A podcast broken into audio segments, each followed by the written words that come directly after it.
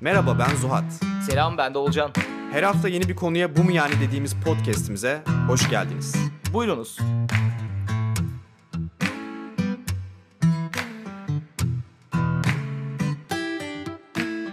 Benim böyle okuduğumda en çok aydınlandığım ve günlük hayatta çok fazla gördüğüm bir şey hakkında konuşuyoruz. Buna böyle cahil cesareti diyebilirsiniz. Az bilgili insanların ne bil yani ne bilmediğini bilmediği için kendilerinin çok cesaretli olması, çok özgüvenli olmaları ve bir şekilde de bu döngünün böyle devam etmesi üzerine konuşuyoruz. Adı da Dunning Kruger. Aynen. Bu testi yapan iki insan. Ya bu bölümde Dunning-Kruger deneyinin aslında kanıtladığı işte Olcan'ın dediği gibi cahil insanların daha olduklarından kendilerini yüksek görmeleri, bilgili insanların da tam aksine daha işte taklitçi sendromuna girmeleri ve bunun beraberinde getirdiği şeyler yani işte bir şey öğrendikçe aslında özgüvenin azal azalmaya başlaması ya da ne kadar az bilirsen o kadar özgüvenli olma yanılgısı ve bunun böyle işte Donald Trump gibi ve adını anmayacağımız başka insanlar gibi böyle yeni liderler yaratması, işte yeni tarikatlar yaratması gibi gibi gibi. İlk kısmından girersek yani ne kadar az şey bilirsen o kadar özgüvenli oluyorsun ya. O eğriyi de şu an paylaşırız. Sosyal medyamızda da paylaşmıştık.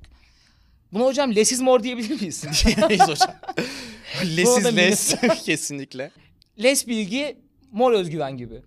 Yani şöyle hemen açıklamaya çalışırsak bir şeye yeni başladığın zaman ya aslında o konunun ne kadar derya deniz olduğunu bilmediğin için ilk öğrenme aşamanda çok yüksek özgüvende oluyorsun. Bunun herkes yaşıyordur ya. Biz de kendi hayatımızda yaşıyoruz. Yeni bir şey öğrenen herkes bunu yaşıyor. Çünkü hemen anlıyorsun.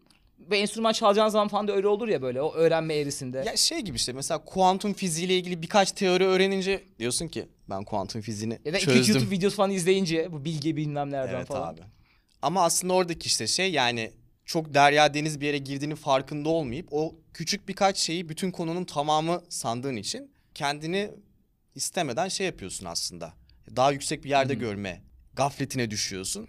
Ama sonra sonra işin içine girdikçe bir bakıyorsun ki hiç öyle bir şey değil. Sen bir bok bilmiyor musun aslında ve inanılmaz derin bir konuymuş. İşte orada da aslında o eğrinin düşüş noktasına geçiyorsun. Yani yavaş yavaş özgüvenin düşmeye başlıyor. Ama buradaki sıkıntı şu abi. Sen kendini geliştirdikçe özgüvenin düşüyor. Ve geliştirmeyen insanların özgüveni sana oranla yüksek kalmaya Evet. başlıyor. Dunning-Kruger yönetici var ki o kadar fazla. Yani Evet. Çok az hakim aslında genel olarak birçok şeye. Ama işte Dunning-Kruger etkisiyle çok inanılmaz özgüvenli ve sen çok daha bilgili bir insan olarak daha az özgüvenli olduğun için aslında o insanın altında çalışmak zorunda kalıyorsun. Diyorsun ki ben niye bu aptal insanın altında çalışıyorum diyorsun. Ya bu arada çok şükür benim öyle yöneticim çok olmadı ama hani belki dinlerde böyle üstüne alınır falan diye şey yaptım bir Abi anda. geçmişte oldu ya tabii ki. Üstüne alın. Yani sen de alınabilirsin zaten kim olduğunu biliyorsun. İşte kim olduğunu bilmiyor. Tam olarak Bilmiyor, evet. burada kırılıyor. Hani büyük Ve izleyip ihtimal şey diyor böyle. Kimden bahsediyor acaba falan. üstüne alınmayacak. Bir bu daha bir eğer şey de böyle bilhassa. iğrenç bir loop. Zaten çok özgüvenli oldukları için genelde bu insanlar böyle feedback almayı da sevmiyorlar ya. Yani ona gidip hata yaptığını söyleyemiyorsun. Ve şey iğrenç bir döngüye giriyor. Adam zaten az bilgili ve yüksek özgüvenli olduğu için senin müdürün olmuş. Sen daha fazla bilgili olduğun için zaten özgüvensizsin ve artık ona hatasını da söyleyemiyorsun. E Konumundan insan- dolayı. Konumundan dolayı. Evet. Hem zaten kendine bir özgüveni de düşük daha fazla bu case'de bilgili olduğun için.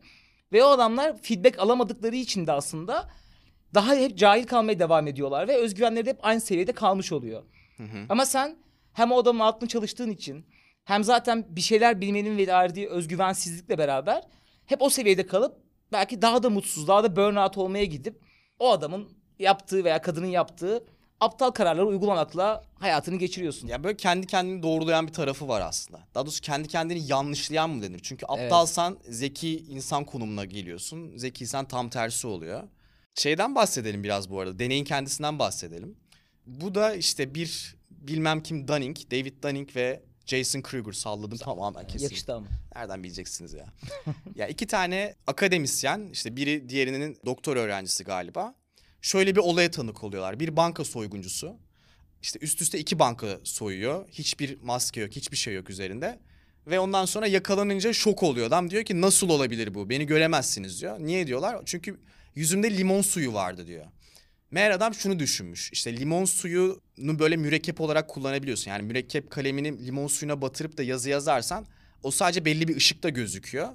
Adam da bundan yola çıkarak eğer suratına limon suyu sürülürse yüzünün görünmeyeceğini düşünmekle kalmamış. Bir de üst üste iki banka soymuş bu abi. şekilde. İki tane soymuş ya.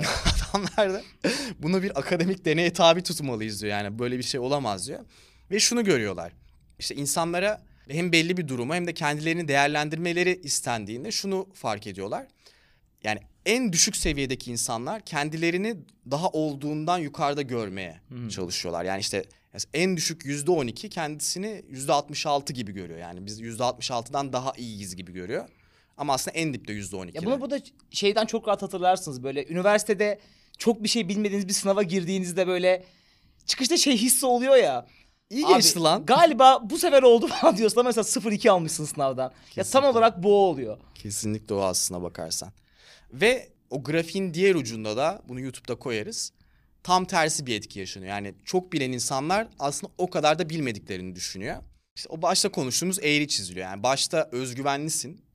Ne kadar az şeyi bilmediğinin farkında olmadığın için. Sonra bir düşüşe geçiyorsun ve aslında kritik olan birçok insan bu düşüşte öğrenmeyi bırakıyor. Ee, yani bu biraz daha önce işte Seth Godin'in dipinden bahsetmiştik. Bununla da Aynen, paralel aynen. bir şey. Yani bu şu- şuna sebebiyet veriyor. Bir konuyu öğrenmeye başlıyorsun, ilgi duyuyorsun ya da bir yetenek geliştirmeye başlıyorsun. Özgüvenin düşüyor çünkü aslında ne kadar eksik olduğunu giderek Evet. daha fazla idrak ettiğin için yeni bir şeye geçiyorsun. Çünkü o yeni bir şeyde yine o Dunning-Kruger'ın ilk etkisini yaşayabiliyorsun ve o bir dopamin salgılıyor sana. Ve bu da mesela birçok insanın şunu yapmasına sebep oluyor. Tutunamayanlar diye kitap yazılmasına Aynen öyle. Her oluyor. şeyden biraz biraz Evet. yapıp o Dunning-Kruger eğrisinin ortasına bırakmış onu. Aynen. Yani o aslında eğrinin diğer tarafına yeniden özgüvenin yükseldiği noktaya geçebilmek için o düşük özgüvenli noktayı aşmak Peki hocam gerekiyor. şey diyebilir miyiz? İşte Nişantaşı Üniversitesi mezunları Dunning-Kruger'ın en üstünden mezun oluyor diyebilir miyiz? Abi dün biriyle tanıştım Nişantaşı Üniversitesi'nde Abi, okuyormuş. Geçen ben de tanıştım. Ve çok garip oluyor. Hani anlatmak istiyorsun anlatsan Bir olmuyor. üzülecek falan. Evet.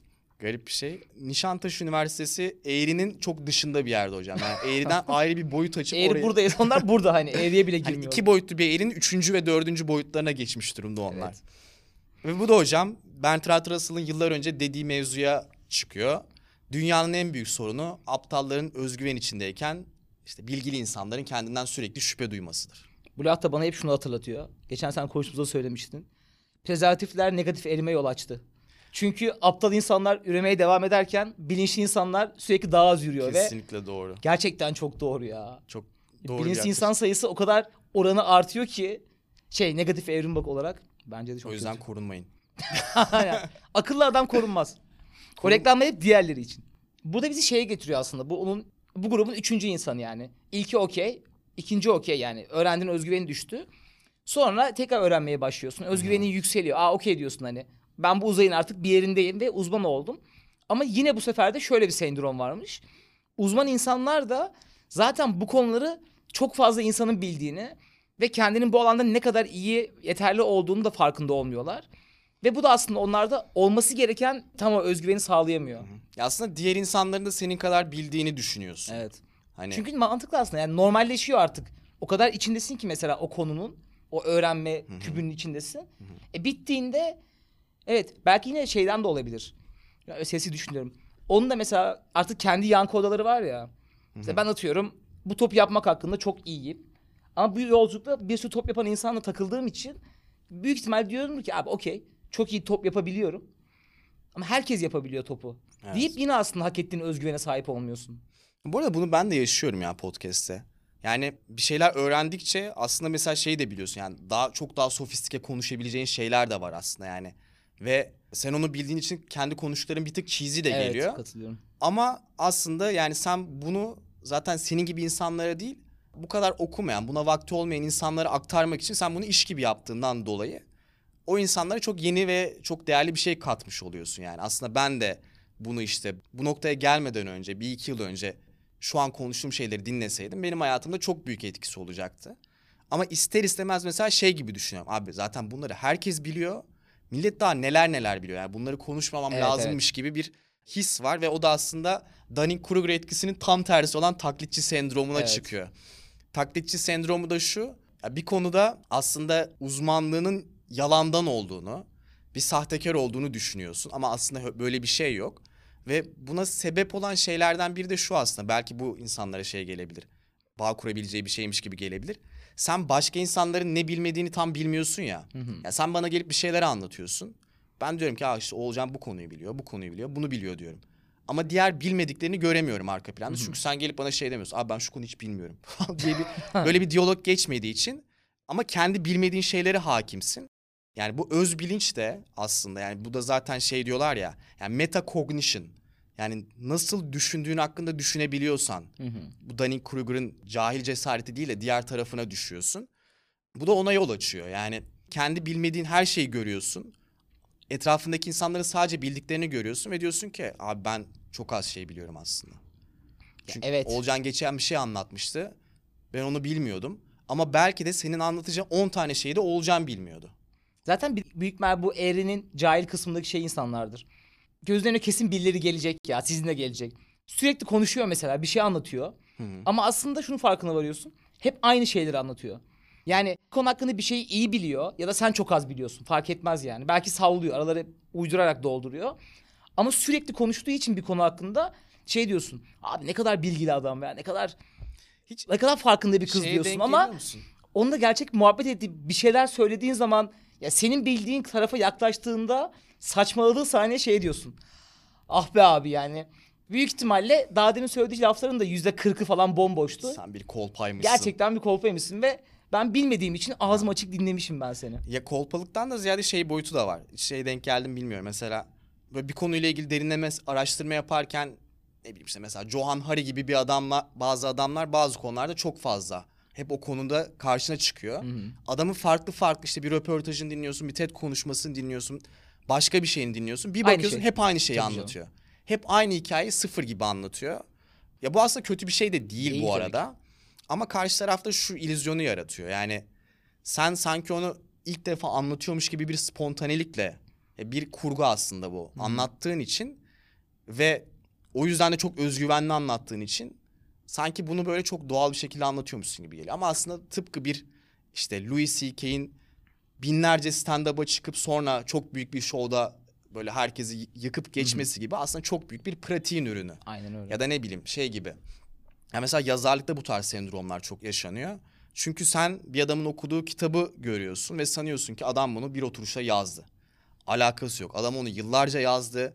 10 kere revize oldu. Eğer ilk taslağını okuyabilseydin büyük ihtimal bok gibiydi. Ama bir şekilde kurgulana kurgulana kurgulana son hale geldi. Yani bu arka planda yaşananları bilmemek ya da düşünememek seni böyle bir komplekse sürükleyebiliyor. Çünkü sen bir son ürünü yani yılların ya belki bir ekibin elinden geçen son ürünü kendi tek başına yazdığın ilk ürünle kıyaslıyorsun. Ama tam tersi de var tabii ki. Mesela yazarlar arasında Dunning-Kruger çok yaygın. Milletimiz affetsin ben de bu şeyden muzdarip olmuştum yani. Yani ilk mesela ya- yazdıklarımı kimseye okutmadan önce çok iyi olduğunu düşünüyordum hepsinden. Değil mi? Yani şey düşünüyordum hani ben çok iyi bir yazarım ama işte daha keşfedilemedim. Yani ne, ne cevher var bende de kimse bilmiyor gibi. Ben de abi saksafon konusunda ilk defa müzikten anlayan birine çaldığımda ve gözlerine şey görmüştüm böyle. Yani ilk nefes sesi verene kadar böyle bir heyecan. Sonra Ondan önce peki kalp krizi mi geçiriyorsun? Beyin kanaması mı geçiriyorsun? Ne yapıyorsun hani? falan deyip böyle elimden falan almıştı. Orada ben dedim ki okey. Bana gelen ses belli ki sana giden ses değil yani. Ya bir şey de etkisi de var abi yani insan kendi dünyasında kendini çok güzel yerlere koyuyor ister istemez. Ya bu da bir yere kadar lazım. Çünkü diğer türlü sürekli aşağılık kompleksiyle gezersin. Ya o boyutu da var bence. Yani ya kendini yani kendini kabullenmek de diyebilirsin. Kendini sevmek. Her şey olabilir. Ama bir noktada bu da lazım yani. Evet. Yani şey diyorlar işte mesela kötü bir yazar kötü bir yazar olduğunu bilmediği için kötü bir yazardır diyor. Aslında yani o acı tecrübe hani kendinin ne kadar yetersiz, ne kadar kötü, ne kadar eksik olduğunla yüzleşmek seni onları düzeltmeye itiyor aslında. Yani hatalarını görüyorsun, analiz ediyorsun kendini ve daha iyi neler yapabileceğini düşünmeye başlıyorsun. Ama Bu üzücü. özgüven düşüyor tabii zaten. Ya orada özgüven düşüyor tabii ki. Sıkıntılı bir şey. Ya da mesela şunu çok net görmeye başladım ben. Özellikle sinemacılarda mesela Christopher Nolan en iyi örneği. Adam Nolan oldukça filmleri kötüleşti. Çünkü artık büyük ihtimalle şey yani adam kendini öyle bir yerde görüyor ki her yaptığını doğru atfediyor. O ilk başta belki Evet, çok endişeliydi. falan yani. Ya belki Memento'yu yaparken işte ya işte bu insanlar bunu beğenecek mi bilmem ne eksik miyim ben bu işi bırakmalıyım gibi şeyler yaşıyordu ama o endişe onu bugün olduğu noktaya getirdi aslında. Yani o son ürünü çıkarmaya getirdi. Yani biraz ya işte acıyla ödül bir arada dedim ya yani daha önceki bölümlerimizden birinde. Aynen değil mi? Sanki 5 dakika Artık önce evet, şurada konuşulmamış Sabah gibi. dediğim şey. Dedim ya ben sana bunu. Dedim ya kardeşim bunu diyorum her sabah ya. Aslında biraz bununla alakalı. Evet. Peki hocam yani güzel ele aldık bu konuyu böyle yukarıdan bakıp Aa, bu cahiller niye böyle gibi bir yerden değil hani, hani biz kendimizden de kabul ettik. Yani bazen ya o farklı konularda o eğrinin her yerinde olabiliyoruz yani en başına da olabiliyoruz ortasına da olabiliyoruz. Sonunda daha olamadık. İnşallah o günleri şey de göreceğiz. değil mi? Tam şu an bir sonundayız o erinin. Uzmanız. Uzmanız bizi dinleyin. Tam dediğimiz sendromun bizde varmış. Evet, Türkiye'nin en iyi podcastçisi biziz. Podcastçi yalnız'a, ayağınıza geldi. Podcastçi geldi hanım. Yarım saatte çekilir hemen teslim edilir. Şu an tam öyle oluyor bu arada. Hakikaten. Al kapat abi koy internete. Ee, Evet. Neler yapabiliriz yani buna düşmemek için? Yani hem başlangıcında hem sonunda buna düşmemek için neler yapılabiliriz? Benim aklıma ilk gelen şöyle bir kavram. Entelektüel tevazu demişler buna. Yani intellectual intellectual. İbrahim Tatlıses bugün bizimle beraber bu konuda Kuru Greylis'in en başındaki insanlardan biri Show'u yıllardır. çok izledim yine ya. Ödülünü vermek için çağırdık. Dunning-Kruger etkisiyle ilgili konuşacağım size. Ya işte intellectual humility dedikleri şey yani sürekli kendine şunu sormak. Acaba yanılıyor olabilir miyim? Acaba yanlış düşünüyor olabiliyor muyum? Acaba yanlış biliyor olabilir miyim? Ya bu da yine biraz depresif bir şey gibi geliyor ama lazım çünkü ancak bu şekilde hani yani bir doğru varsa eğer ki yani tam olarak bir şeyin doğrusundan bahsetmek de çok mümkün değil ama oraya yaklaşmanın yolu sürekli bu sorgulardan ya da işte sürekli farklı düşüncelerden yankı odandan çıkıp işte farklı düşünen insanlarla münazara edip ama münakaşa etmeyip hani bir şekilde kendi eksik parçalarını kapatmaktan geçiyor. Yani buna şey diyorlar. Kendi kör noktaların hakkında merak duymak. Ya- Orası değil. Orası değil. o, o, o kör nokta değil. o değil o değil. Benim mesela aklıma gelen ve uygulamaya çalıştığım nacizane bu var kendi hayatımda.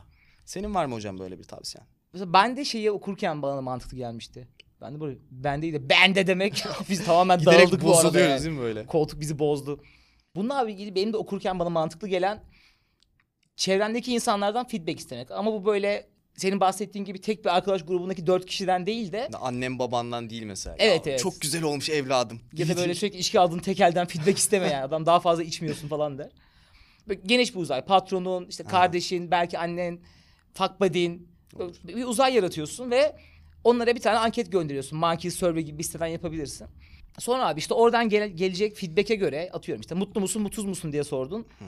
20 insandan 16'sı seni mutsuz görüyorum diyorsa demek gerçekten de mutsuz gözüküyorsundur yani. Kendi manikliğin içinde belki mutlu gibi gelebilirsin ama mesela gibi böyle bir ara ara yapacağım bir loop'la bence en azından işte o eğerin belki tam o bahsettiğimiz en özgüvensiz yerindeysen ona bir çözüm arayabilirsin. Ne bileyim işte psikoloğa gidebilirsin, bir şeyleri değiştirebilirsin. Ben mesela onu şeyde çok hissetmiştim. Bu sene geçen sene bir kara kışımız var ya. Böyle hava kötü, biz kötüyüz böyle tam podcast'i yeni başlamışız daha ne olacak ne bitecek falan. Orada mesela böyle çok özgüvensiz hissediyorum. Böyle dışarı çıkıyorum. Dışarı çıkıyorum özgüvensizim. Eve geliyorum hala özgüven. özgüvensizim. Abi konuştuğum insanlar falan şey. Herkes çok iyi şeyler söylüyor işte böyle. Abi işte podcast dinliyoruz çok iyi gidiyor diyor. Birisi yeni- geçen sene yaptığım iş hakkında bir şeyler söylüyor falan. Çünkü sen de fularsız entellik dinliyorsun o Evet sırada. Diyorsun abi. ki abi biz ne yapıyoruz? Biz hiçbir şey yapmıyoruz diyorsun falan. Sonra orada mesela ben şey dediğimi hatırlıyorum kendime.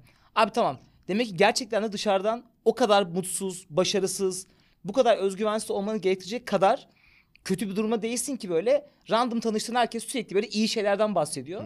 Sen büyük ihtimalle ben bir şey takıldım. Belki dediğin gibi işte flarsız dinleyip bizim yaptığımız podcast'te abi biz gerçekten Bırakalım hiçbir bok işi." bilmiyoruz.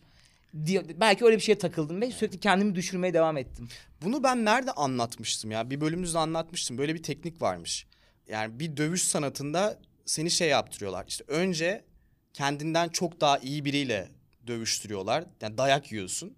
Ki işte bizim mesela Fularsız dinleyince yaşadığımız gibi o özgüven yani bir egon bir sallanıyor. Sonra tam tersi sen daha iyi olduğun birini şey yapıp biriyle dövüşüp birini dövüp daha doğrusu iyi olduğun tarafları görüyorsun. En sonunda da daha dengin biriyle dövüşüyorsun. Yani bu şekilde aslında e, bütüncül bir bakış açısı yakalamaya başlıyorsun. Çünkü şunun sonu yok yani her zaman bir işi senden iyi yapan insanlar olacak. Her zaman senin bilginin ya da senin yeteneğinin ötesinde insanlar olacak. Altında da insanlar olacak. Yani ikisine birden bakıyor olmak Evet, lazım. Yani evet. bir yandan sadece fularsıza bakıp da dersen ki abi hani ben asla bu seviyeye gelemeyeceğim ben bu işi bırakayım dersen birçok insan seni beğenirken yaptığın işi takdir ederken bu sefer kendine haksızlık etmiş oluyorsun. Onu biraz şununla da desteklemek lazım. Yani böyle daha kötü iş yap- işler yapan insanlara bakıp deyip hani lan ya biz hakikaten iyi bir iş yapıyoruz ya şuna bak. Aynen. Ya da en azından gibi. iyi bir yoldayız diyebilirsin. Evet evet yani. yani çünkü şey de çok güzel bir motivasyondur her zaman. Yani ya bu mal yapıyorsa ben her türlü yaparım. Bu her zaman güzel bir motivasyondur. Tek başına narsizme gider. Ama o diğer parçayla birleştirince çok güzel böyle ortada bir yerde bulursun kendini. Ama şey diye bir laf vardı ya. Yani bir işi çok iyi yapan insanlar o işi öyle bir yapar ki insanlar onlara bakıp şey der. Abi ben de yaparım. Hiçbir bok yapmıyor bu insan der ama aslında o seninle geçen bölümde konuştuğumuz bir akışın en sondaki insanlar öyle yani. Hı hı. Şöyle yapıp dünyanın en zor şeyini yapabiliyorlar. Sen de bakıp ne var la? Evet. Aynısını biz de yaparız diyorsun ama Çok seviyorum onu. o tam olarak bu arada bahsettiğimiz yine şey. Ya Kruger'ın en başındaki insan yani. O kadar az şey biliyorsun ki konu hakkında. Bu malın yaptığını ben de yaparım diyorsun. Ama baktığın zaman içine bir tık girip ya nasıl hayvan gibi emek var genelde birçok şeyde. Evet, evet. Ben şeyi seviyorum. Mesela futbolda öyle bir terim var. Şey diyorlar işte. "Ya bu golü çok çabasız gösterdi diyor mesela. İşte Messi bir gol atıyor böyle. Çok rahat insanların içinden geçip atıyor. Hani sanki çok kolay sen de atabilirmişsin gibi gösteriyor ama aslında onun arka planında çok büyük bir pratik ve yetenek var yani. Orada aklında alamayacağı bir şey var ki adam o kadar doğal bir şekilde yürür Evet. gibi insanların içinden geçip gol atabiliyor. Deyip biraz da futboldan örnek verdim ki hocam. Herkes, Herkes bağ kurabilsin yani. Toplumun bütün kesimlerini yakalayalım. Bu hafta Beşiktaş'ın veremeyen gollerini de Birazdan konuşacağız. ben okeyim. Sanmayayım. Evet hocam Dunning-Kruger dedik. Limon suyu yüzünüze sürüp bunu artık arkadaşlar yani böyle banka soygunu olmaz. Olmaz. Banka soygunu nasıl olur bir sonraki bölümümüzde. Aynen. Onu bari bir emekli yapın be. Bu arada ve kendinize o zaman küçük bir düşünce deneyi gibi olabilir. Ya siz düşünün, yani kendinizi düşünün bir konu hakkında veya genel olarak. Ya sizce o eğrinin neresindesiniz? Yani bence birçok konuda o eğrinin en başındaki o cahil cesaretine veya o özgüvene sahip olduğunuzu hissetmeniz gerekiyor bence birçok konuda. Yani biz de kendimiz açısından böyle düşündüğün zaman abi evet buradaki özgüvenim büyük ihtimalle bundan geliyor diyebiliyoruz yani. Evet. Siz de düşünün ve özgüvensizseniz de çıkmak için bir şeyler yapın. O zaman küçük bir hikayeyle kapatacağım Oğulcan'cığım. Bunu bir tane fizik üzerine 7 ders 5 ders mi kaç ders bilmiyorum. Carlo Ravelli diye İtalyan bir fizikçinin kitabını okumuş. Böyle incecik bir kitap bayağı tatlı. Orada şunu anlatıyor. Yani Einstein ve Darwin gibi aklına gelebilecek çağın. Öyle bir adammış değil mi? piçler. yani çağın en büyük dahilerinin günlüklerinde ya da işte o yazı kendilerine yazdıkları yazılarda hep şu pattern'ı görüyorlar. Yani şu motifi görüyorlar. İşte bence bana öyle geliyor ki sanıyorum gibi. Ve adam şunu diyor. Yani bu insanlar ikisi de aklınıza gelebilecek biri evrim teorisi, öbürü izafiyet başta olmak üzere bir sürü teori. Yani en büyük, en çığır açıcı Aha. devrimleri yapmak üzerelerken bile yani kendilerine güvenleri o kadar zayıftı ve kendilerinden o kadar şüphe duyuyorlardı ki asla herhangi bir işte aklınıza gelebilecek daha böyle özgüvenli bir insanın sahip olduğu kesinlikle konuşmuyorlardı. Ama bir yandan da aslında onları bu keşiflere zorlayan Evet, şey o o, özgüvensizlik, o Evet. şüpheydi yani. Deyip bu güzel hikayemizle beraber bu haftaki bölümümüzü Kapatıyoruz, Kapatıyoruz. sevgili gönül dostlarımız. Masal saati o zaman. Hadi masal saati diyelim be. diyelim Nihat'ım. Ee, Okey. Bölümü YouTube'dan izliyorsanız abone olmayı, yorum yapmayı, beğenmeyi ve yapılabilecek her şeyi yapmayı unutmayın arkadaşlar. Hepsini yapın. Hepsini yapın. Ve insanlar yapıyor bu arada biliyor musun? Ee, geçen Altta şey görüyorum sürekli. Yorum yazın dediniz diye yorum yazıyorum. Siz cansınız. Okey. Spotify'dan da dinliyorsanız Hala Spotify'dan da dinliyorsanız. Dinleyeceğim. Spotify'dan dinliyorsanız da oradan bir tuşa basıp Instagram'da falan paylaşmayı unutmayın. Bizi sevin. Sevin, paylaşın. sevilin çocuklar. Haftaya kadar görüşmemek üzere. Hoşçakalın. Bay bay.